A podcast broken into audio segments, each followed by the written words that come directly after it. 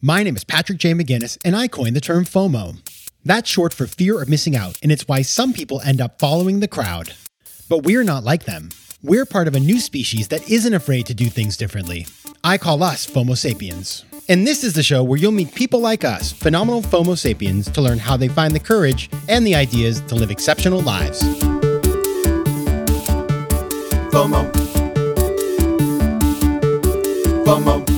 Welcome back to FOMO Sapiens, the show for people who don't just follow the crowd, but instead take their own path to success in business and in life. I'm your host, Patrick J. McGinnis, venture capitalist by day, author and podcaster by night, and FOMO Sapiens 24 7. Now, season eight is coming to a close. We've been talking to bold thinkers and we're just keeping it going, like amping it up as we get towards the end of the year. Today, I'm talking to, I think, somebody who's really just the creativity part is the specialist part, the most special part, I guess would be correct English. And he's building what I would argue is among the most creative clothing brands on the planet. His name is Steve Tidball, and he is the co founder of Vollebak with his brother, Nick. Now, Vollebak is a London based company that combines creativity and technology to create the clothes we need for an extreme future. In the last few years, Vollebak has released the first clothing for Mars. It's built clothes from trash. It's made 100 year gear designed to outlive you, and that's crazy.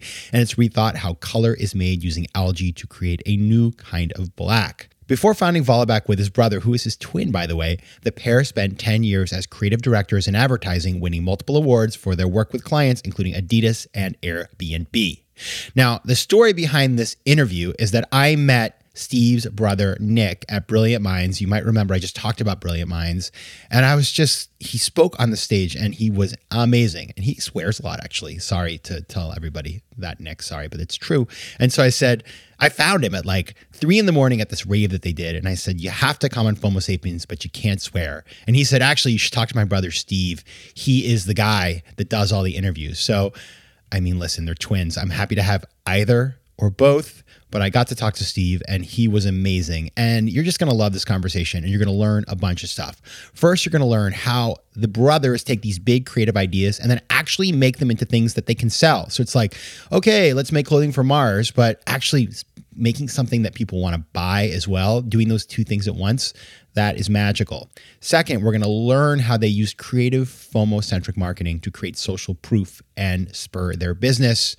And you're going to hear the story about just like how there's some serendipity in there. One of their kind of clothing items made it onto the Jimmy Fallon show and went viral. And then, you know, that's the kind of stuff that you dream of. But we're also going to learn how you capitalize on those lucky breaks and keep the momentum going. Now, my small ask as we're reaching the end of the year and the holidays, again, please consider going to FOMOSapiens.com and checking out the merch. I promise you will love it. If you order now, you can still get it in time for the end of the year for your holiday of choice. All right. And now on to the interview. As you know, I always start with the same question, and I started with this What's a formative decision you've had to make to get to where you are today?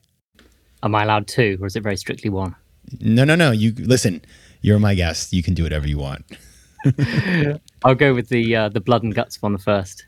I was in a a four by four in the middle of the Namibian desert, having been told six hours earlier that I had 30 minutes to live and I was in the middle of a Namib ultra marathon, which is basically you have to run 80 miles and you have 24 hours to do it, and the temperature's in like 130s, like it's super high. And wow. I've been pulled out of the race and uh, with heat stroke, so it was unbelievably hot, but my teeth were chattering and I was covered in goosebumps, and I was basically my body thought it was freezing to death, but actually it wasn't. It was overheating. And so when you lose all sense of um, your body loses sense of perspective and it thinks it's really cold when actually you're just unbelievably hot and it does everything it can to heat you up. So I was pulled out of the race, stuck in a four by four, air conditioning on, drinking liters and liters and liters of cold water in the middle of a desert, thinking, wow, this is a bit surreal to fly from the UK to Africa to sit in a four by four. And the critical decision I made is when my brother, who was my teammate, my twin brother and teammate, pulled into one of the checkpoints. I asked the doctors if I could continue the race and race the last two marathons with him because he was thinking of dropping out. And I couldn't bear the idea that we'd both flown to Africa only to drop out of a race. Now, that was an incredibly stupid decision in retrospect, and I got seriously ill after it. However, what it showed me was that even when your body thinks it's absolutely on the brink, it's actually not. I did complete those last two marathons. We did finish the race. It was the first ultra marathon I'd ever finished. It was in unbelievably extreme conditions. And the thing that my body and brain told me, which is you cannot carry on, and if you do, you'll die, wasn't true.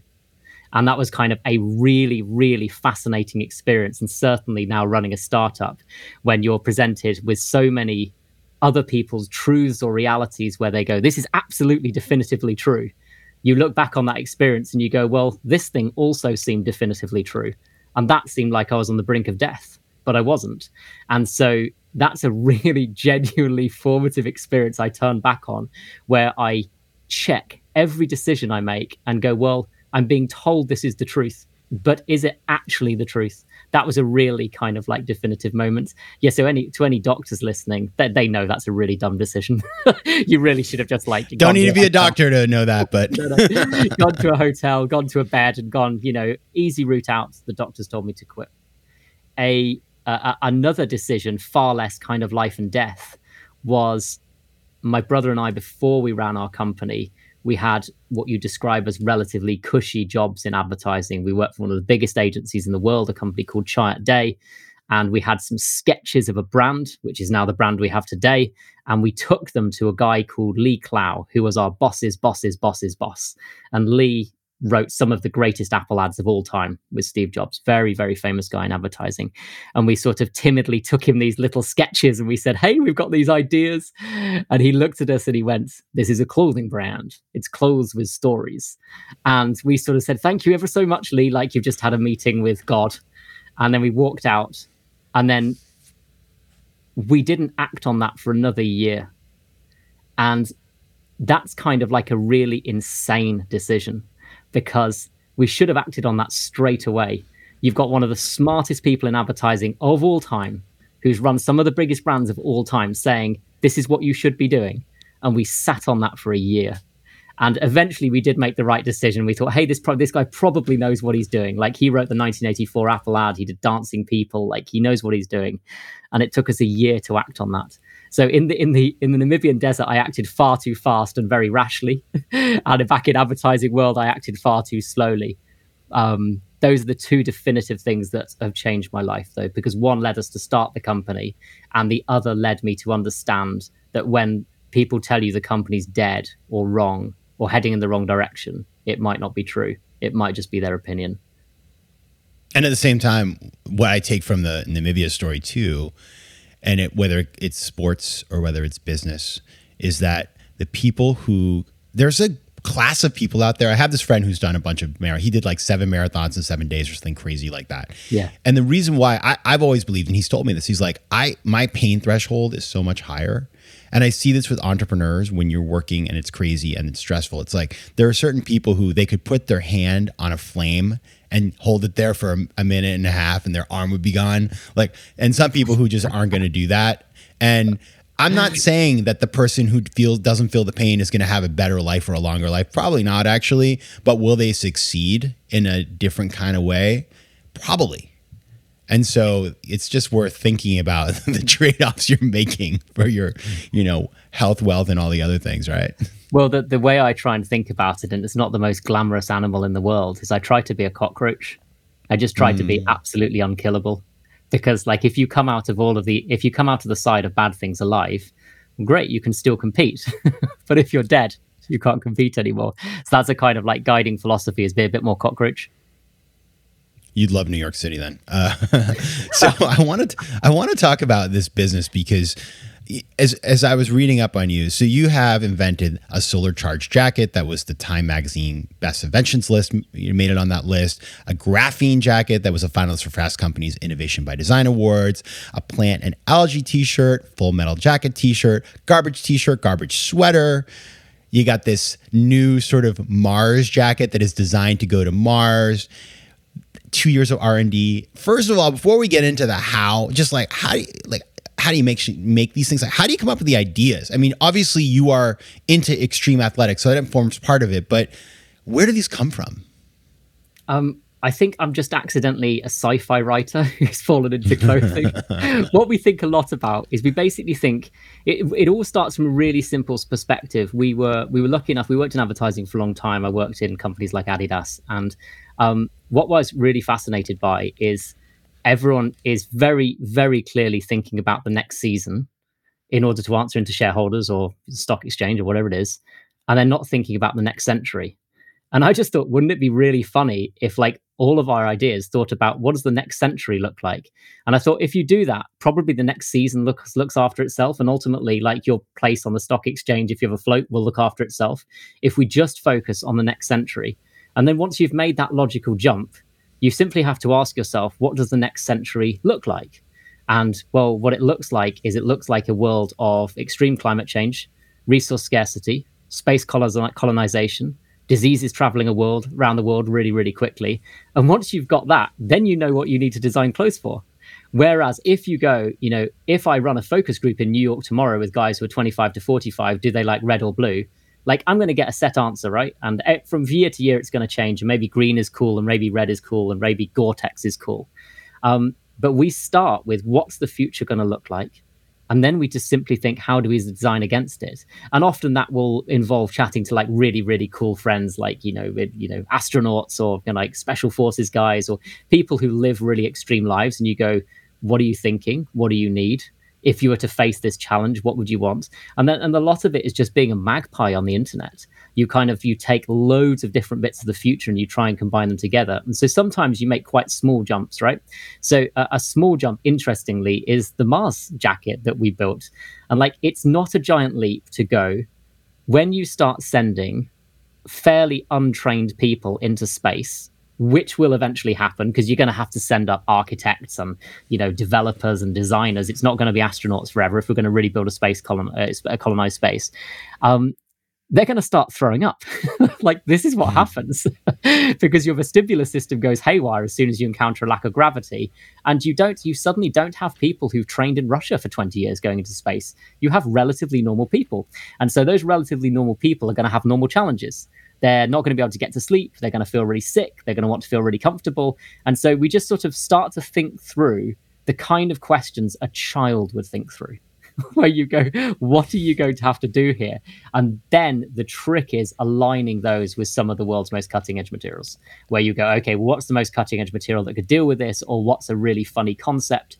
And I suppose the other way we think about it is like we kind of think in cartoons we go like if you could draw a cartoon of your idea it's probably quite good and if you can't it's probably too complicated so if you were to draw a cartoon of our mars jacket which comes with a 3d printed vomit pocket which you can unscrew and then inside mm. is a vomit bag which is a ziploc bright orange vomit bag for you to throw up in and then put back in the pocket like that's a you have Gary Larson, don't you? Have Gary Larson's American. Like it's it's a Larson cartoon. It's just a really really silly gag that any ten year old child could draw.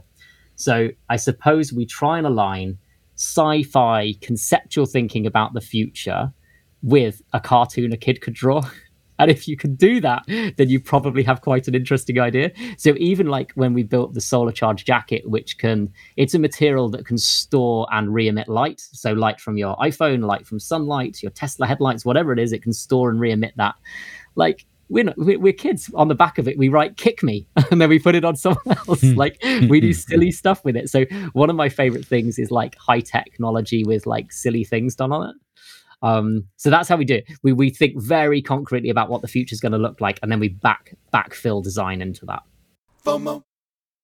Quick math. The less your business spends on operations on multiple systems or delivering your product or service the more margin you have and the more money you keep but with higher expenses on materials, employees, distribution, and borrowing, everything costs more. So to reduce costs and headaches, smart businesses are graduating to NetSuite by Oracle. NetSuite is the number one cloud financial system, bringing accounting, financial management, inventory, and HR into one platform and one source of truth. With NetSuite, you reduce IT costs because NetSuite lives in the cloud with no hardware required, accessed from anywhere. You cut the cost of maintaining multiple systems because you've got one unified business management suite. And you improve efficiency by bringing all major business processes into one platform, slashing manual tasks and errors. Over 37,000 companies have already made the move, so do the math. See how you'll profit with NetSuite And with rising prices everywhere you look, you gotta do the math and save money. Good news by popular demand, NetSuite has extended its one of a kind flexible financing program for a few more weeks. So head over to netsuite.com slash FOMO. That's netsuite.com slash FOMO. netsuite.com slash FOMO. Tudo bem, meus queridos Fomo sapiens? Now, that right there was Portuguese. And as you know, I love speaking foreign languages. But I'm not alone. One in five Americans have learned a new language on their bucket list. If that's you, make 2024 the year you finally check it off that list with Babbel, the science-backed language learning app that actually works. Don't pay hundreds of dollars for private tutors or waste hours on apps that don't really help you speak the language. Babbel's tips and tools are approachable, accessible, and delivered with conversation-based teaching so you're ready to practice what you've learned in the real world. Now, FOMO sapiens, you know I speak four languages, and it takes work to stay on top of them, especially with French. C'est difficile. But with Babbel, I'm able to practice practical conversations that I can actually use in the real world. Here's a special limited time deal for our listeners. Right now, get up to 60% off your Babbel subscription, but only for our listeners at babbel.com slash FOMO. Get up to 60% off at babbel.com slash FOMO. That's spelled B-A-B-B-E-L dot com slash FOMO. Rules and restrictions may apply.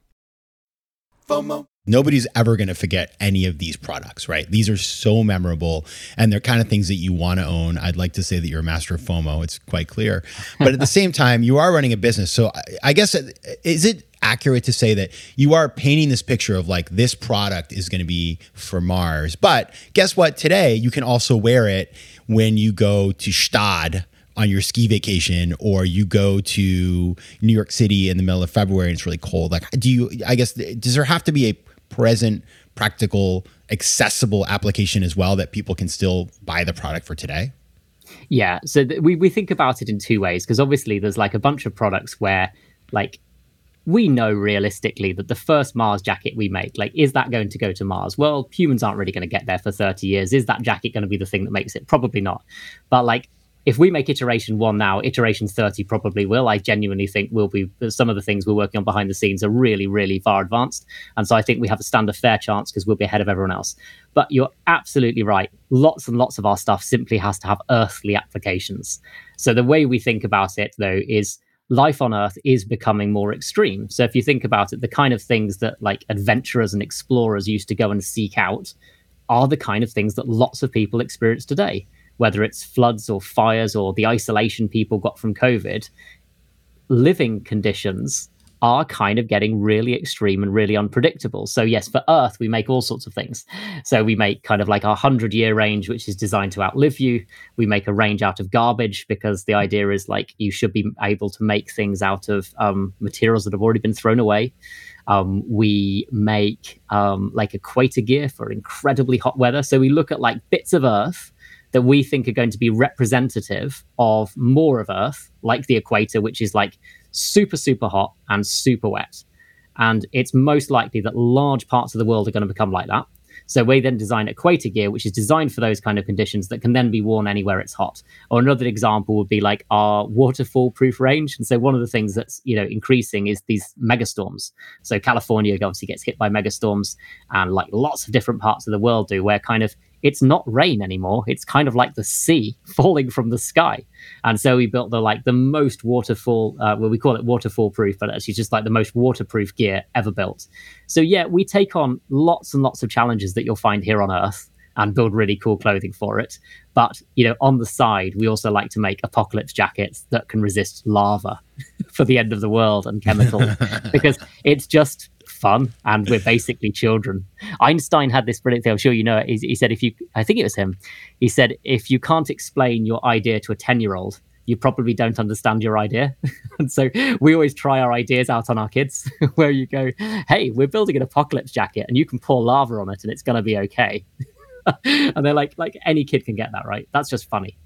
Yeah, it's a, it, it so it's what I find so interesting is you and your brother Nick came out of advertising. And so the fact that you can talk about and dream and invent and tell the story of these products and come up with super creative things that are on the vanguard it makes a lot of sense to me like i i i'm not surprised right uh, you know and you're also adventurers yourself so you kind of like living the product in your own yeah. lives yeah. what's harder and the part that i think is like i'm very curious about is how do you then you know, you're talking about very technical stuff. Like you're talking about products of fabric and building next generation capabilities in physical goods. And that stuff's really hard. When you start this business, you don't have that resident expertise. And a lot of people have really smart ideas. Like I, one time, you know, I was like, I should build a camera that, you know, that flies in the air and takes selfies for you. Like, I don't know how to do that. And so I didn't do that business. How did you, by the way, it's a terrible example and nobody should build that business. But anyway, how did you get it right on the product side? Or maybe, I mean, did you have times when you just completely just messed everything up? Well, the, the, the killer ingredient for us was absolute naivety. And that was the thing that really enabled us to start the business because we were simply so naive, we didn't know not to. And um, I think, uh, along with bringing in highly technical people, which I'll talk about in a minute, it was the naivety that got us through. At no point did we think, hang on a minute, if this hasn't been cracked by Nike or Adidas, maybe we can't do it. Mm. We just thought, yeah, we'll have a go at that. And um, I think because we approached it so laterally, that was really incredibly helpful for us. Um, and because we didn't think from a commercial perspective to start with, that was also really helpful. Like if we'd wanted to come out of the gates and go, hey, in year one, we're going to be at 100 million revenue, like that would have just been a really, really complex challenge. Where, where we didn't do that. What we did is we raised an incredibly small amount of money, like, you know, just above the salaries we were being paid, just to start two pieces of gear.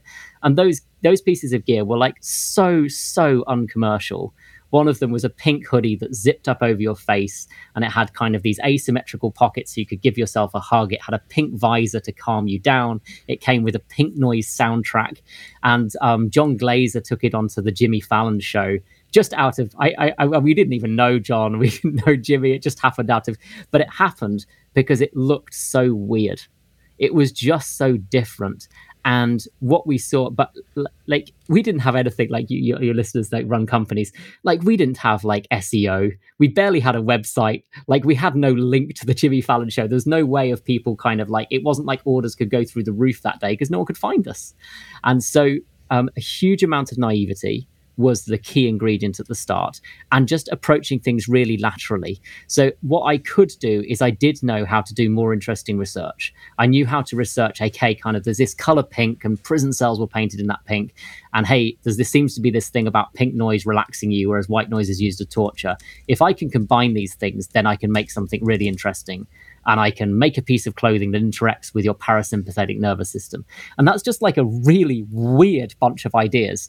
But what it didn't require is any crazy specialist material knowledge.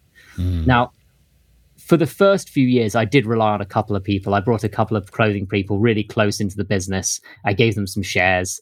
I asked them to help us, and they were from some very, very big, cool brands. And they were just like wonderful mentors and guardrails, guide rails to make sure that we didn't just mess everything up.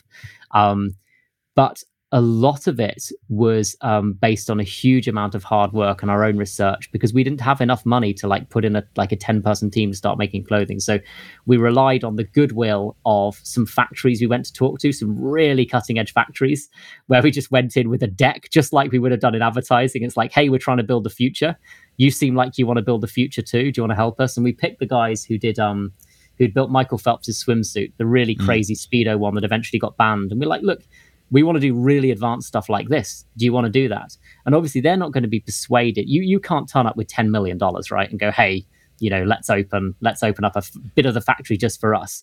You turn up with a bunch of ambition, a really cool idea, and you go, would you like to be part of this? And that's how we winged it at the start of persuading lots of people with vision as opposed to cash.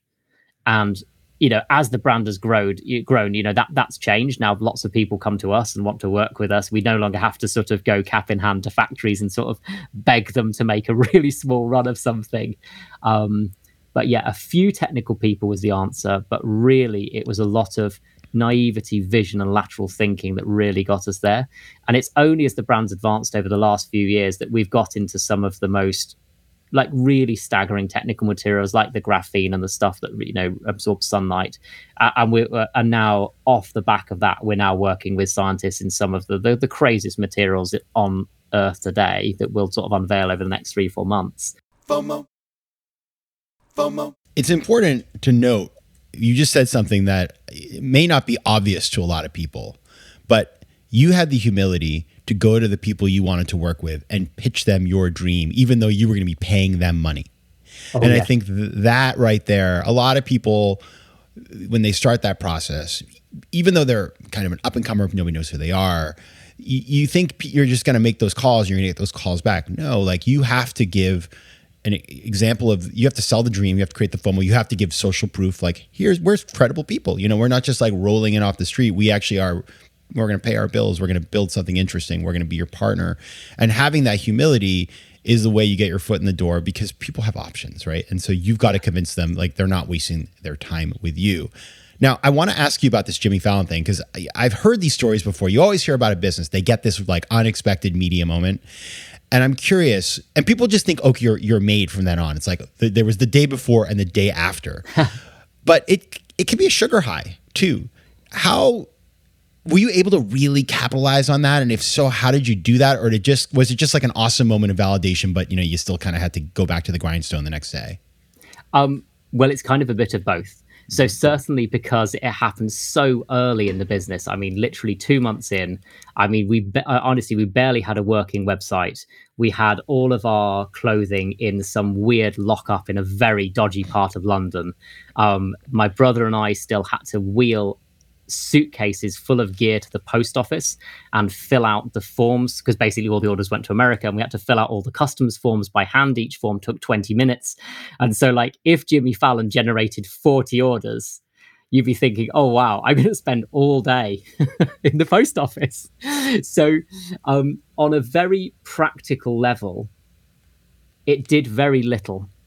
It sold a few pink hoodies to some people who thought, hey, that's funny, I'm going to wear them to a party you know that's the kind of audience it hit um, however what it did cement certainly for us and for investors as well uh, later a later stage investors obviously people who kind of cared about this stuff um, what it said was with a bit of kind of lateral thinking and creativity you can create moments that other brands would have to pay tens of millions of dollars for now, how much how much did getting on Jimmy Fallon cost us? Well, Jon Glaser's people sent us an email. We spent $48 on shipping we made sure we sent over a couple of hoodies that were their size. So for $48 and basically the price of two free hoodies, you get on the biggest TV show on earth. And so what it really what it was was it was a really wonderful proof point of doing things that no one else is doing is very likely to attract attention. And that still stands today. Like it absolutely stands. It's kind of now it's called break the internet, isn't it? And at the time, it kind of like that, that term, like FOMO, hadn't been coined, I don't think. Um, where it's like, wow, what is this thing? This is just like too strange, too weird, too pink. Um, but no, on a very practical level, very little. It made mine and Nick's jobs hard. We had to wheel those suitcases of pink hoodies um, to the post office in and out every day. So, really, it was more of a proof to us internally and to people externally wow, if you get this right, you're onto something.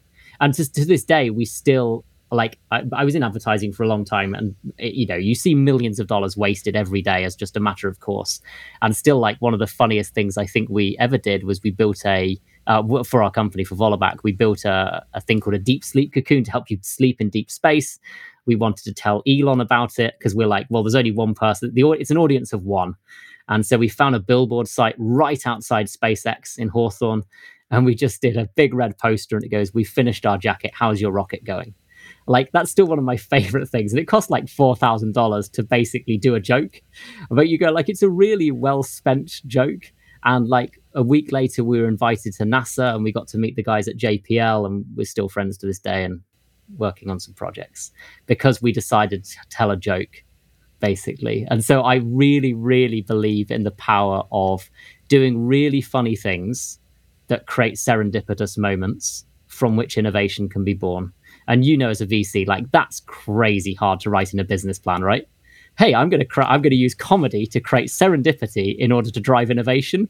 That's like that. You, so you walk into any room and people are going to tell you you're insane because it's like that's not how planning works. But like so many of the elements of what we've done, that is how it's worked. And over the course of the next few months, we'll be bringing out a lot of those ideas where it is pure serendipity based on things that are quite things that we just find funny. It's not much more complicated than that. Any word from Elon? Any response? Not yet. Come on, I no mean, this is response. I'm waiting. so. I mean, he's so busy trying He's to buy busy. Twitter and all that sort of silliness. Now, I, I will say what I what I really appreciate, and I think you you you you said this, and I just want to hone in on it is for everybody who who who thinks about you know I want to get this one person to use my product or talk about it on TV or whatever. What I've learned in at least in my kind of world of books and content and stuff is like you think you're going to get one TV hit or one article or whatever and it's going to make you a made man or woman or that TED talk or all that stuff. None of it does. It doesn't. It just nothing like there's no like golden chalice handed to you. What it does give you is a story and a marketing opportunity that you can then take to generate social proof or buzz or audience or whatever because people will take you seriously when you've had that kind of exposure and so it's then on you to say okay here's this good thing that happened I can't just sit back and wait for the next thing. How do I use this thing to create the next media moment, the next opportunity, the next excited, you know, influencer? And if you do that, it's like climbing a ladder. You may get to the top, or you may fall off. And you know, thank God you've got one of um, Steve's hoodies on, and so it saved your life. I, I couldn't agree more. It's it's it's the equivalent of like an athlete saying, "Hey, with this one training session, I'm going to win Olympic gold." It's like, well, that's just not how it works. And so we had it. We had it. You're absolutely right. So in in advertising, we had my brother and I believe that there's never a silver bullet. There's never one thing that does everything you want to do. And in advertising, we had used to have this thing, and it's still there today. It's called Cannes Advertising Festival, where like big awards are given out to the big agencies who've done like one big idea, and everyone creates a case study, and it's a three minute film that said, "Hey, we did this one cool thing," and then the whole world watched it's all nonsense. It like it's so so rare. What actually happened is you did about a hundred things. One of them happened to work. You hadn't predicted which one it was going to be, and then you've back rationalized. And once you're in business, you you see it for yourself. Because in advertising, it's a very closeted world, and you just control this one element of what your client does, and you think you're controlling everything. You're not. Once you're in a business, it's just thousands and thousands of small decisions constantly, some of which you'll get right and some of which you'll get wrong. So, yes, I couldn't agree. It is far more Sisyphean pushing a rock up a hill than people imagine. And we've had plenty of moments that people would have considered really big and really transformational. And you're absolutely right. If you think of them as doors to the next opportunity, brilliant. If you think they're going to make you and someone hands you a gold medal, I think you're done for. Now you work with your brother, and you mentioned him a bunch, Nick, and who I had the pleasure of meeting at this conference, Brilliant Minds, over in Sweden, and so we connected, and that's you know how the whole conversation began. Some people might say twin brothers who worked together in the advertising world beforehand, they're just going to be exactly the same. You know, there's going to be no sort of additionality of having two of them. Just have one. And I'm curious, is that true? Like, how, how are you guys, you know, sort of complementary? And also, how is it working with a twin? Is this something that you had always anticipated starting a business together? Or is it, is it something that you've like gotten into and you're like, well, this is a lot harder than I thought? Like, how does that relationship work? So, um, having worked here, so we're 43 now, and we've worked in advertising from the together from the age of about 21, and we started the company on our mid 30s, late 30s, and so we'd already had the benefit of working together for around 15 years. So we'd called each, um, each other all the names under the sun by the time we started our business together. So we'd basically learnt on other people's money that we could work together and that it would work and that we were complementary which I'll, I'll, talk about in a minute about how we work together. So by the time we started the business I, I, considered it relatively low risk. The way i pitched it to investors is at least if one of us gets run over by a bus there's another one of us. Like it's a two for one deal basically. Um, but the reality is yeah we're actually really really different. And i think there was some kind of like um, darwinian response of like when we were young we were, we became quite different quite quickly and he's incredibly visual. He thinks in pictures. I'm incredibly verbal i think in words. And so i've been led down a far more strategic logical route. And um, yeah you mentioned your brother is in music and thinks very differently to you. I, I have that. It's like it's like working with a jazz musician. His brain goes in all sorts of different places. Someone was describing it the other day in, in relation to chess moves and um, there's something called knight's move thinking where you basically your brain moves in this kind of L shape where you start off in a logical place and then you end up somewhere else entirely. He thinks in Knight's move thoughts, and I don't. I think in logical stepped approaches. And so we learned in advertising that we could work together, and then we've used that model in our business, which is I'm very, very strategically focused, and he's very creatively focused. And we've tried occasionally to sort of step on each other's toes, but it just doesn't really work. And we, we're quite we're quite strict now with how we work but the, the the the beauty was learning on other people's time and other people's money. I think if we'd gone and started a business together from scratch, having never worked together, I would consider that pretty high risk. But we'd kind of proved it out. We kind of gone like, hey, we have a 15 year working relationship and we haven't killed each other yet. It's always time for that. All right, the uh, the the company is Vollebak. You can find out more at vollebak.com. That's V O L L E B-A-K.com. You can also find them on socials at Vollebak. Steve Tidball, CEO and co-founder of Vollebak, thank you so much for being here. Thank you, Patrick. It was great fun. FOMO. If you like today's show, please be sure to rate it and recommend it to your friends. And as always, you can find me on Instagram at Patrick J. McGinnis, on Twitter at PJ McGinnis, and on the web at FOMOSapiens.com or PatrickMcGinnis.com, where you can get all kinds of free resources to live a more decisive and entrepreneurial life. FOMO Sapiens is recorded in New York City. Theme music is by Mike McGinnis, and editing and post production is by Josh Elstro. If you like today's show, please be sure to rate it and recommend it to your friends. And as always, you can find me at FOMOSapiens.com and at PatrickMcGinnis.com. To advertise on FOMO Sapiens, reach out to contact at FOMOSapiens.com. FOMO.